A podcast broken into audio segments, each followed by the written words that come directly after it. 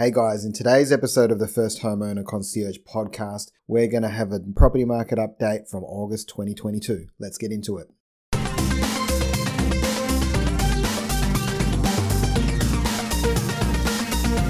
Hello, and welcome to the First Homeowner Concierge podcast, where our sole target is to get you into your first home. Now, on to today's topic.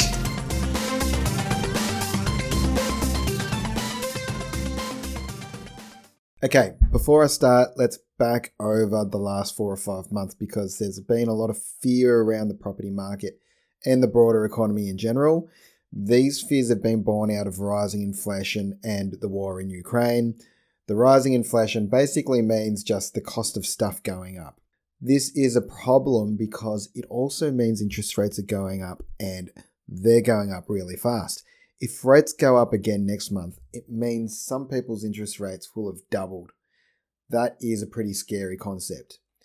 The interest rates have been going up because they want people to spend less. That will reduce their demand on goods because people won't want to buy stuff anymore and therefore eventually make stuff go down in value.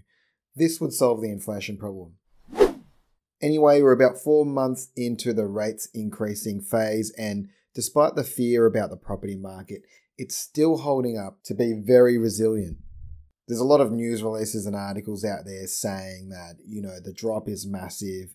But if you look in the recent history, so the last kind of few years, it puts it in a bit of context. The drops have really been nothing against the overall increases.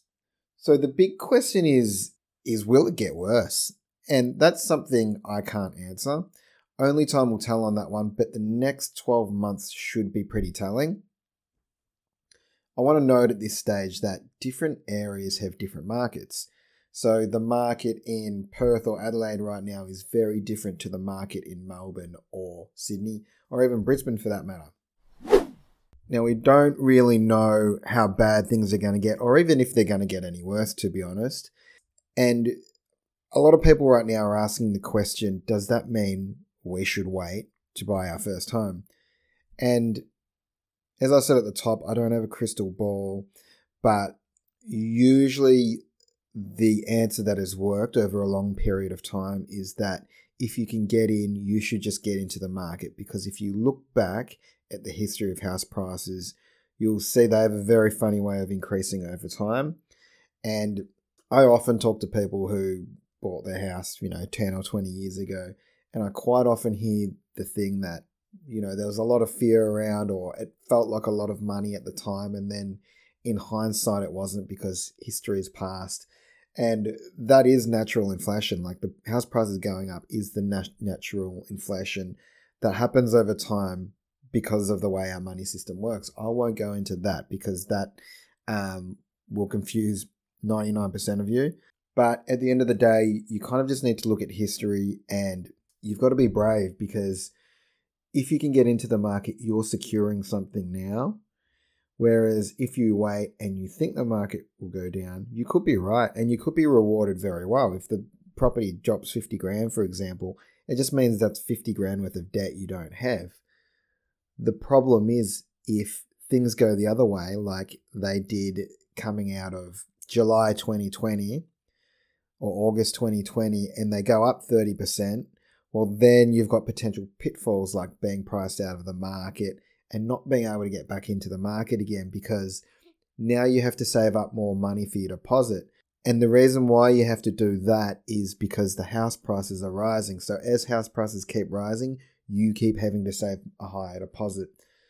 That's been my general view over a long period of time. Now, there's many out there who are going to argue with that, and that's cool. I respect their situation. But for me, being the observer, having 15 years of experience doing this, is usually you have to take some sort of risk because it is a risk because you don't know what's on the other side. And for some people, that's a risk they're willing to take, and others are not willing to take that. But I just sit there being an observer and sit there and go, geez, the numbers work hugely in the favors of the people that just jump in. And that's just from observation. And I've only been a broker for 15 years, and I know finance has been around forever, but that's been the most recent 15 years. And Um, it's always held true. I don't see why it would hold true now. The last 20 years, the government has looked after the home the homeowners. And sure, things could change. They could turn things around and not look after the homeowners, but that just means there's a lot of people in a lot of pain. So the likelihood that that would happen is on the lower side of things. Anyway, that's all I'm going to say about that. Property market holding up strong here in Melbourne. There are reports that it's crashing, it's going down a lot. I'm out here in Frankston, which is probably no different than other fringe parts of, of, of Melbourne. I know the West is going a lot stronger in terms of the market there. But here on the outskirts of Melbourne, there's still a lot of demand. You've got to remember these first homeowner schemes are, are helping people get into the market, and that means there's higher demand. So that's one thing to take into consideration is that in these markets on the outskirts of the cities, that is the first home buyer market, and there is demand there because all of these people are taking up schemes like the first home guarantee, which you can get in to the market if you've got a 5% deposit.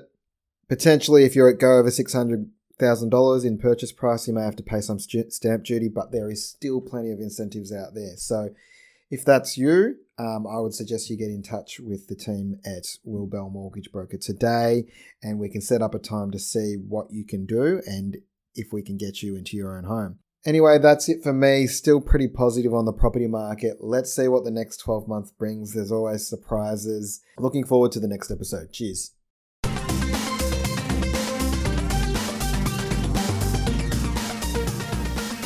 Thanks for listening to today's episode of the First Homeowner Concierge podcast. If you've got any questions or you would like to get into your own home, or you just want to stalk me online, you can search Will Bell Mortgage Broker on either Google or Facebook.